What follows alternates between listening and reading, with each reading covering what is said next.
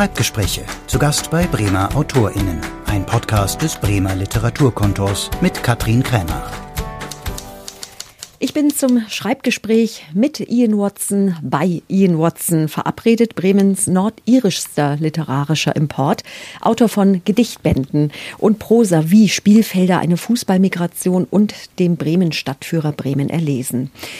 Wir duzen uns, weil wir uns schon seit ja, fast 30 Jahren, glaube ich, kennen. Damals habe ich an der Bremer Uni Anglistik studiert, wo du Dozent warst. Ian, wärst du eigentlich immer schon viel lieber nur Schriftsteller geworden? Ja, also ich wollte ursprünglich ins Verlagswesen. Also ich habe schon angefangen im Studium Gedichte zu schreiben, auch zu veröffentlichen und habe auch da bei einer Zeitschrift gearbeitet und wollte, wie gesagt, ich wollte dann Lektor werden und das ist nicht gelungen und dann habe ich stattdessen promoviert in Belfast und The rest is uh, history.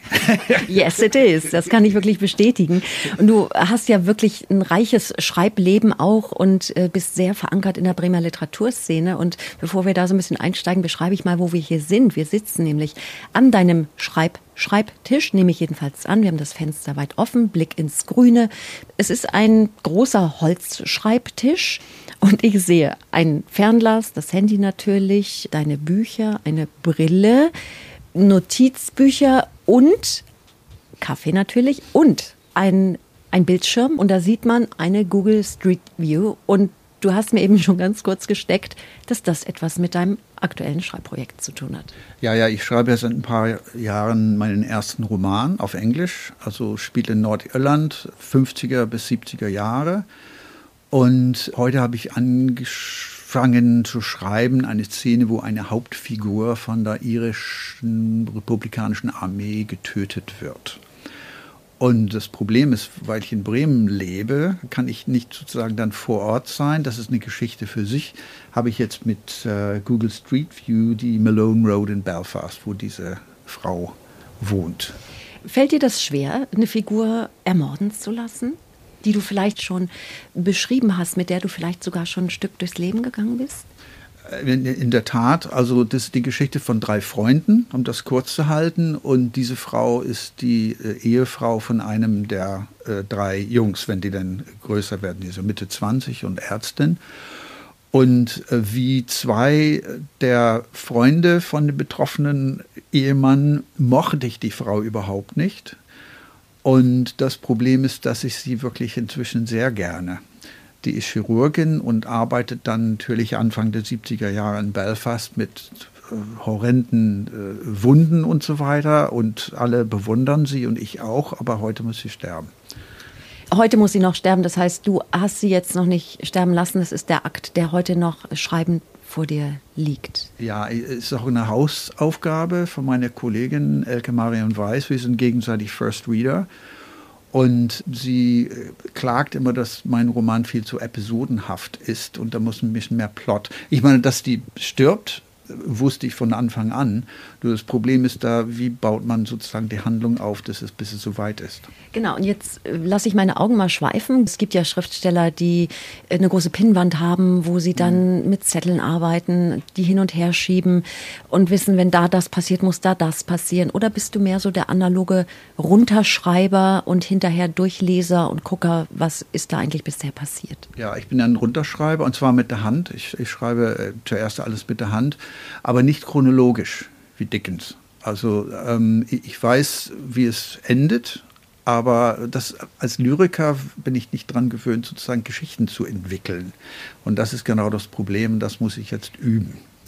Ist dieser Roman so ein bisschen das, wovor du dich auch immer gedrückt hast, gefürchtet hast, weil du dachtest, ich will das machen unbedingt, aber mh, hm, später, später, später oder wozu man vielleicht auch nicht kommt, wenn man eben noch so im Unibetrieb ist und so, das ist dann ja einfach ein ziemlicher Berg, den man vor sich hat auch. Ja, also die Uni Bremen äh, hat bei aller Liebe äh, meine Schriftstellerei ziemlich kaputt gekriegt.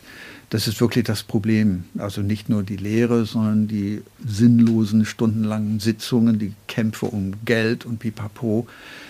Und ich habe erst seit 1990 wieder angefangen, Gedichte so zu schreiben, dass ich sie wegschicken kann. Der Roman ist aus einer Frage entstanden von meinem Freund und Kollegen Terry McDonough. Ist ein irischer Dichter, der jahrelang in Hamburg äh, gelebt hat und jetzt wieder nach Irland gegangen ist. Und er saß, wir saßen in Hamburg in der Kneipe, wir hatten so einen Open Mic da, einen Irish Pub. Und er sagte, wie war es in Nordirland vor den Troubles?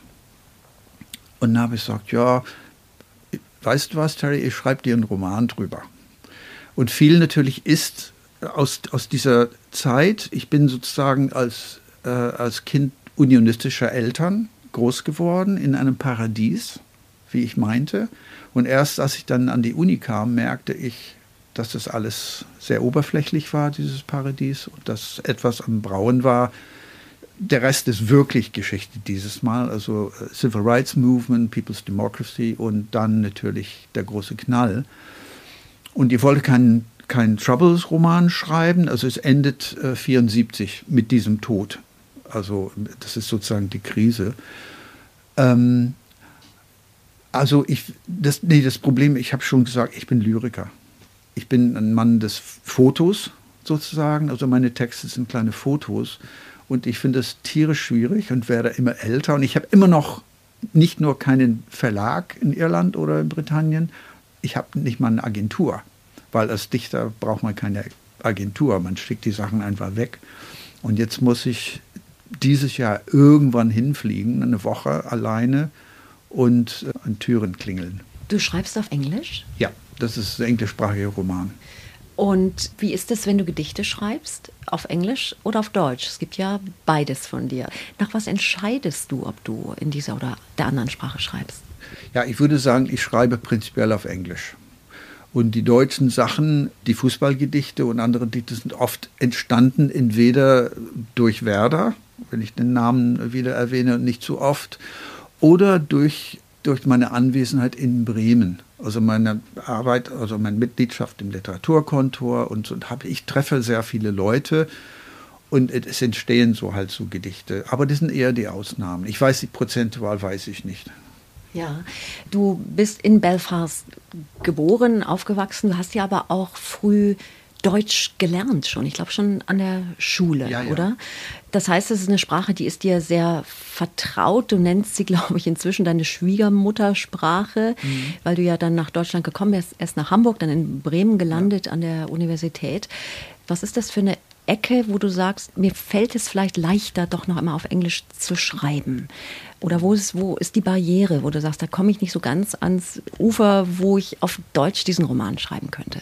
Ja, also ich habe schon Hemmungen, wenn ich Deutsch schreibe. Ähm, wenn ich Prosa schreibe, zum Beispiel diese beiden Bücher, das Bremen-Buch und das Fußballbuch, das muss ich natürlich auch von meiner Frau und von anderen Leuten korrigieren lassen, weil ich dann irgendwie falsch nach 50 Jahren in Bremen ein Dativ vergessen habe im Schreiben bin ich immer noch nicht ganz da. Auch Kondolenzbriefe zum Beispiel schreibe ich erstmal aus, weil ich möchte da keinen kein Fehler drin haben. Ich bin einfach nicht so spontan. Und mein aktiver Wortschatz ist nicht so groß wie im Englischen. Ne? Was hat dich denn am Deutschen so gereizt, dass du schon in der Schule Deutsch lernen wolltest? Ganz einfach. Ein langer, warmer Sommer mit Job in Heilbronn. Deutsch war meine zweite Fremdsprache nach Französisch. Wir mussten immer zwei. Und dann bin ich mit 17 für den Sommer mit einem Freund nach, äh, habe da in einer Fabrik gearbeitet, über den Teaching Assistant in Belfast und habe mich verknallt einfach dann und hatte auch schlechte Erfahrungen im Zug auf dem Weg in Frankreich und dann habe ich gesagt, das soll jetzt meine erste Fremdsprache werden. Verknallt in eine Frau oder verknallt in Nein, die Sprache? Nee, nee, in die Stadt, in Heilbronn, in die Ach Menschen. So. Allerdings waren viele Italiener dabei. Ich habe mit Italienern gearbeitet, habe ein bisschen Italienisch gelernt. Die haben mir immer Weißbrot besorgt. Ich wurde von der Dame, wo ich wohnte, eine ältere Dame, dann natürlich mit Schwarzbrot und Wurst dann Mittagsbrot bekommen. Und manchmal habe ich, haben mir die italienischen Kollegen das dann äh, ausgetauscht. Aber es muss doch einen Grund gegeben haben, dass du Deutsch als Fremdsprache gelernt hast und nicht Italienisch, Spanisch oder irgendwas. Ah, ach so, ja, nee, wir, wir, konnten den auswählen und mein Bruder hatte Deutsch gemacht, der kann immer noch ein bisschen Deutsch, äh, obwohl er seit länger als 50 Jahren in Kanada wohnt. Und ich glaube, das war vielleicht ausschlaggebend. Da, da war ich 13, 14. glaube ich. Deine Eltern sind ja teils schottisch, teils irisch. Die, die Mama Peggy war Schottin und ja. Vater Stuart Nordire tatsächlich. Ja. Mhm. Gab es denn eine Berührung schon früh, auch mit Literatur, mit Kinderbüchern? Gab es so eine kleine Bibliothek bei den Eltern zu Hause? Nee, sehr wenige. Wir hatten sehr wenige Bücher. Wir hatten so einen Bücherclub. World Books oder sowas. Und das, da war aber sehr wenig drin, was mich interessierte. Aber meine nordirische Oma hat mir jede Woche das, was man äh, heutzutage Graphic Novels, das waren Comics, und zwar Kinderversionen von Klassikern, Robinson Crusoe, äh, Die schwarze Tulpe, Die drei Musketiere. Und das war der Anfang. Und dann hatten wir natürlich auch gute Lehrer in der Grundschule, die das Lesen dann gefördert haben. Und dann, als ich dann in die, in die ins Gymnasium kam, dann habe ich dann ja mit der englischen Literatur wirklich angefangen. Deutsche Literatur hatten wir sehr wenig. Oberstufe hatten wir Heine. Harzreise war einer meiner Lieblingstexte. Aber dann in der Uni, da habe ich auch dann Anglistik und Germanistik studiert. Ja, Fußball war, glaube ich, immer schon so ein bisschen wichtiger wahrscheinlich als Lesen ja. als Kind. Auf jeden Fall, du warst, glaube ich, Torwart und die Fußballbegeisterung, die hast du ja, ja nicht nur mitgebracht nach Bremen, du lebst sie hier wirklich aus als Werder Dauerkartenbesitzer auch und lebst, glaube ich, auch nicht ganz zufällig äh, in Spuckweite vom Weserstadion. Genau, ja. Wenn Nee, du bist, ich wollte mich eigentlich fragen, wenn es im Weserstadion so richtig laut ist, kannst du dann besser schreiben, aber ist ja Quatsch, weil dann bist du ja da. Ja, so ist es. Ja, ja. Fußball ist wirklich ein großer Teil meines Lebens. Niemand glaubt mit meiner, ich wollte sagen Größe, mit meiner Kürze, dass ich Torwart war. Ich war Torwart in der Grundschule. Wir haben sechs Jahre Grundschule und ich, ich war drei Jahre lang, viertes, fünftes, sechstes Jahr in der Grundschule Torwart. Naja, man muss ja schnell im Kopf sein auch und das ja. äh, bist du ja. Das sieht man ja. nämlich auch an dem, was du schreibst. Und entstehen manchmal Gedichte, die vom Fußball handeln, dann auch im Stadion? Springt dich das da an oder bist du da in einer völlig anderen Welt? Komischerweise schon. Wir haben geguckt, es gibt nämlich wunderbare kleine Fußballgedichte und da würde ich dich mal eben bitten, zwei zu lesen. In welcher Reihenfolge überlasse ich jetzt dir? Du hast da eins interessanterweise so. in Granny's Interpreter nochmal mit Bleistift dazu geschrieben, weil ja, dir das ja. nochmal also nachträglich also, in den Kopf kam, ne? Also es ist wirklich eine, eine kurze ein kurzes Gedicht mit dem Torwart, das heißt Auf meine Kappe. Der Torwart ist wie der Dichter. Jeder Fehler zählt. Und das andere ist wirklich entstanden im Stadion. Ich weiß nicht mehr ganz genau wann. Wir waren noch in der ersten Liga, aber es heißt Abstiegsplatz. Die Nummer eins, die Nummer eins, die Nummer eins im Norden sind wir. Das ist jetzt bitter für alle Fans, die es vielleicht schon wieder vergessen haben, diesen Schmerz. Aber du hast es dann im Kopf und dann im Notizbuch und dann bringst du es so richtig zu Papier oder wie, wie ist der Schreibprozess, wenn du äh, sowas dann ja. schreibst? Also ich habe immer ein, ein, Notizbuch mit. Ich, wenn ich schreibe, habe ich dann immer diese DIN A5 vom Jugendliteraturlabor in Zürich. Das sind die besten Notizbücher, die es gibt. Äh, aber ich habe immer was, das finde ich nicht. Ich habe immer sozusagen einer in kleineren Format, das ich irgendwo in die Innentasche stecken kann. Das habe ich äh, wochenlang einfach im Kopf gehabt. Und dann habe ich es bei einer Lesung gemacht, hier im Stadtteil, und kriegte von der Frau eines Werder-Verantwortlichen Kritik. Da waren wir noch in der ersten Liga. Ja, ja. Oha. Mehr, ich nenne da, keine Namen. Da, da, sieht man mal, was, was Gedichte bewegen können. Kennst du denn das Phänomen, dass du sowas im Kopf hast und man spielt damit rum und denkt, ach, das ist witzig, das ist toll, bringt es dann zu Papier und merkt, es ist doch nicht so toll oder es funktioniert nicht oder der Rhythmus stimmt dann doch nicht oder irgendwas fehlt? Also ich, ich schreibe das alles auf, weil ich denke, vielleicht in drei Monaten sieht es anders aus. Aber äh, doch, das ist eine Enttäuschung. Aber ich habe das so oft erlebt, dass ich nicht mehr enttäuscht bin. Man gewöhnt sich dran.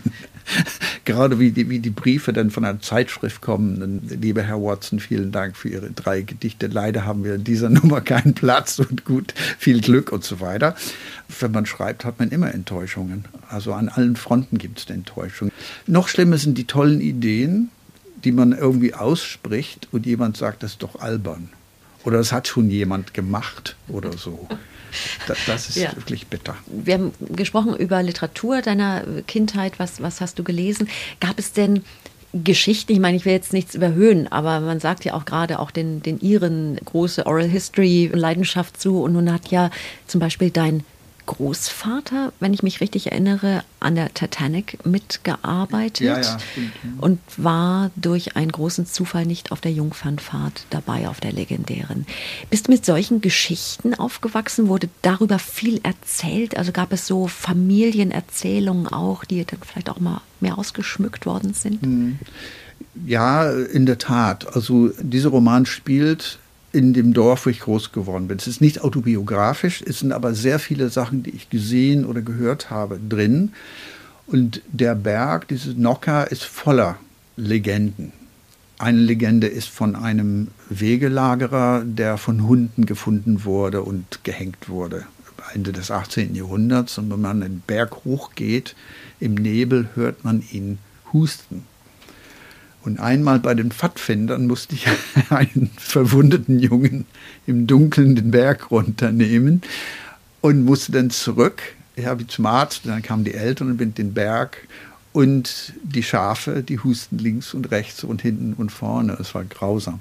Und in, in der Tat ist es so, ja, ja. Also Belfast ist auch voller Geschichten. Also die United Irishmen, die Troubles der 20er Jahre, die der Bürgerkrieg jetzt die letzten, letzte Zeit und vielleicht, naja, gut. Ja, ja, das schwimmt alles im Kopf, in der Tat. Mhm. Hast du dich mal gefragt, woher das kommt bei dir, dieser, ja, diese Schreiblust, der Schreibdrang und Fragezeichen Schreibzwang? Ja, alle drei. Das ist eine Einheit. Also ich bin nicht froh, wenn ich nicht schreibe. Auch wenn ich in Urlaub bin, dann habe ich ein Notizbuch mit und schreibe Ideen für Gedichte auf. Also mit dem Roman geht das nicht. Da brauche ich Ruhe. Übrigens, ich habe beschlossen, zum Prosaschreiben ist es absolut ideal. Stadtbibliothek. Und ich will seit letzter Woche wieder hin mit Maske weil da ist es wirklich toll. Ja, äh, mit dem Zwang ist in der, in der Tat, ich, ich bin nicht wenn ich weiß, ich kann irgendwann anfangen, was zu schreiben, ich brauche eine Stunde Ruhe oder so, dann bin ich zufrieden. Also du schreibst in der Stadtbibliothek auch. Ja. Was macht den Unterschied aus? Der Unterschied ist, es gibt keine Ablenkungen. Gut, ich habe ein Handy mit, aber es ist auf stumm und steckt in der Tasche. Es gibt Leben. Es gibt auch Satzfetze. Man hört irgendwie ganz schöne Sätze und das inspiriert, aber man wird nicht angesprochen. Das Einzige, was ich machen kann und tue, ist dann eine Pause und runtergehen, die Schokolade aus dem Automaten. Ich hoffe, dass das alles noch da steht, da an dem großen Schachplatz. Ne? Du schreibst auf Englisch, du hast einen irischen Verlag einen in, in Belfast auch? Oder nee, wo ist der? Äh, nee, ähm, der Verlag kommt übrigens auch ein weißes Band. Frühjahr 22 hieß es, jetzt heißt es 22. Das ist an der Westküste, Cliffs of Moor, also in County Clare. Salmon Poetry, ein kleiner Verlag, aber mit, mit einem guten Ruf in Irland, sehr bekannt.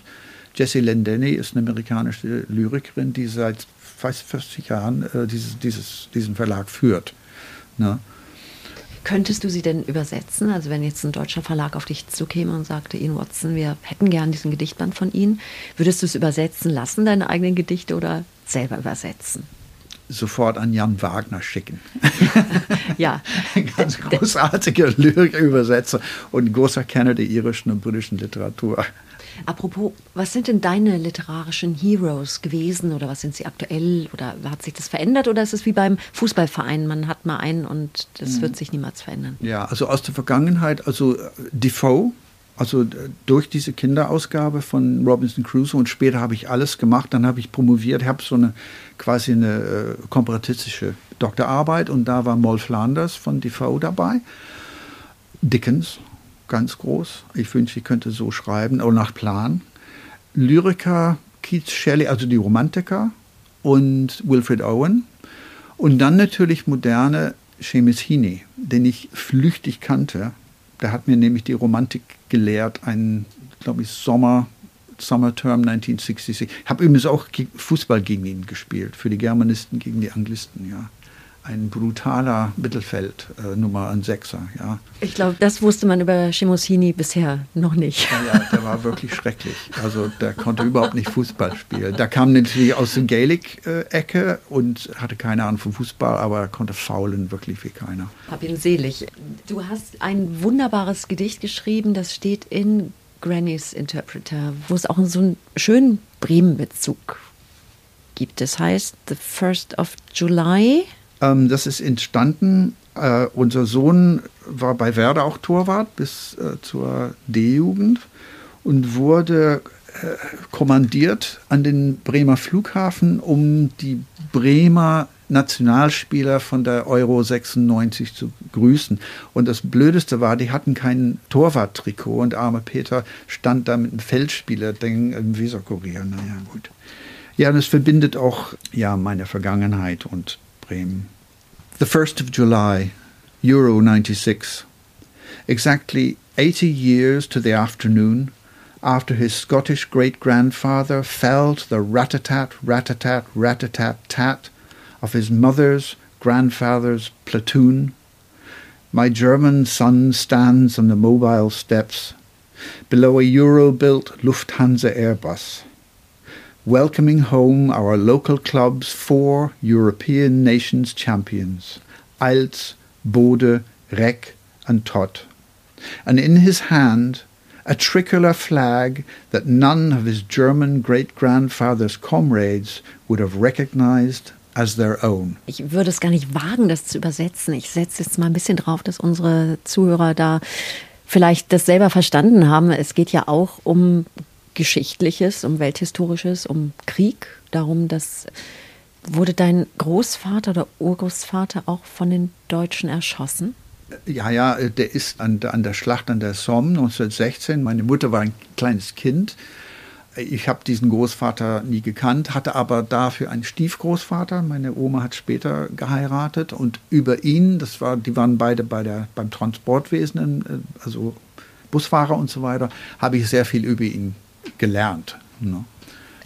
Das finde ich ist so ein Stil von dir. Das sind wunderbare Gedichte, die einen wirklich auch zum Nachdenken bringen, wo viel zusammenklingt. Und du beherrschst das Wortspiel, wie wir eben schon gehört haben, ganz mhm. fein. Ist noch ein anderes Gedicht, was ich sehr mag, was einfach so ganz leicht daher hüpft wie so ein kleiner Floh, habe ich gedacht. Das ist und im Prinzip haben wir es da eben damit zu tun, mit deinen beiden Sprachwelten. ja, ja. Es heißt Heimaten. Heimaten. What's the plural of home? Homes. Homes. Holmes? Holmes? Elementary, my dear Watson. Ja, wunderbar. Und äh, du hast mal gesagt, dass dein Thema ist, was wie ein Lebensthema, hm, fließende Grenzen. Man merkt es ja, dass es eine große Rolle spielt in deinem Leben. Also sprachlich auf jeden Fall. Mhm. Hier merkt man sehr schön, dass eben Sprache, Klänge, äh, Bedeutungen ineinander übergehen, neue Bedeutungen hervorbringen. Aber was hattest du damit ursprünglich gemeint? Ja, weil ich selber über die Grenzen geflossen bin. Also ich bin halb Schotte, halb Ire. Ich habe zwei Pässe. Ich bin deutscher Steuerzahler, ehemaliger britischer Bürger mit noch einem gültigen Pass und Ire. Ich bin hauptsächlich Ire. Aber in Irland komme ich auch aus dem Norden. Das ist interessant. Also äh, oft, wenn ich dann irgendwie im Westen oder im Südwesten sitze und jemand meinen, meinen Akzent hört, dann wollen die Erklärungen über den Bürgerkrieg in Nordirland. Also die, die, die stellen die gleichen Fragen wie die Leute in Bremen. Wie kann es denn passieren, dass die Leute wegen Religion und so weiter und so weiter. Von daher, ich meine, ich habe natürlich der Wegfall der Grenze in, innerhalb von Deutschland gesehen. Ich hoffe irgendwann, dass Irland ein Land wird. Ich bin kein radikaler Republikaner und ich, war, ich, ich verlange nichts, sondern irgendwie, und ich glaube nicht, dass es in meinem Leben passieren wird. Meine schottische Mutter würde wahrscheinlich auch der gleichen Meinung sein in Bezug auf Schottland, also äh, die, Europa. Ja, das eine Land geht, andere kommen hinzu. Und das ist sozusagen ein, ja, ja, Hast du das Gefühl, dass du beim Schreiben dieses Fließen und dieses Auflösen von Grenzen auch so ein bisschen verfolgen kannst, dass das im Schreiben besonders gut geht, weil du da ja ständig über Grenzen gehst, also ob es Gedanken angeht, ob es Sprache angeht, dass du da so in deinem Element bist? Ja, aber, aber nicht so bewusst. Es ist nicht so, dass ich dann aus dem Bett springe und, und über welche Grenze will ich denn heute denn schriftstellerisch äh, springen, sondern das, das kommt einfach so. Ich, ich kann nichts dafür. Also es gibt andere Sachen, die ich, wofür ich nicht kann. Ich bin fürchterlich jambisch. Also der zweite Silbe wird betont. Also die englische Sprache ist sowieso im Allgemeinen jambisch aber ich, ich neige dazu, Additive einzubauen, um den Rhythmus zu halten. Und die Leute sagen, nee, das muss weg, das ist, äh, du, du schreibst zu viel. Und Seamus Heaney, mein großes Vorbild, um das fortsetzen darf von den äh, zeitgenössischen, ist auch ziemlich jambisch. Omi ist heute so jambisch. Ich wünsche dir oder wir wünschen dir, lieber Ihnen, dass es fließt beim Schreiben des Romans. Heute wird noch ein Mord passieren, das haben wir in Erfahrung gebracht. Mhm. Und ich würde mich wirklich sehr, sehr freuen, den mal bald lesen zu können. Und gibt es Frag schon. mich mal. Würdest du dich freuen, diesen Roman mal lesen zu können? gibt, gibt es einen Titel, einen Arbeitstitel, den du ja, verraten hat, magst? Der Arbeitstitel ist äh, der Ort, also der Ort ist sogar der Wahlbezirk East Antrim. Das ist aber wirklich ein Arbeitstitel, aber ich habe mich so dran gewöhnt, dass, es, dass ich glaube ich dabei bleiben wird. Ganz herzlichen Dank, dass wir für die Schreibgespräche heute hier sein durften, lieber Ian Watson. Danke, dass wir dich hier aufsuchen und ein bisschen beim Schreiben stören durften. Ich danke für die Einladung. Hat mich sehr gefreut. Mich gefreut. Wieder ein Dativ, wo es nicht. Oh. Ja, ja, ja, auch ein Dauerthema. Schreibgespräche. Zu Gast bei Bremer AutorInnen. Ein Podcast des Bremer Literaturkontors. Mehr Folgen gibt es auf literaturkontor-bremen.de.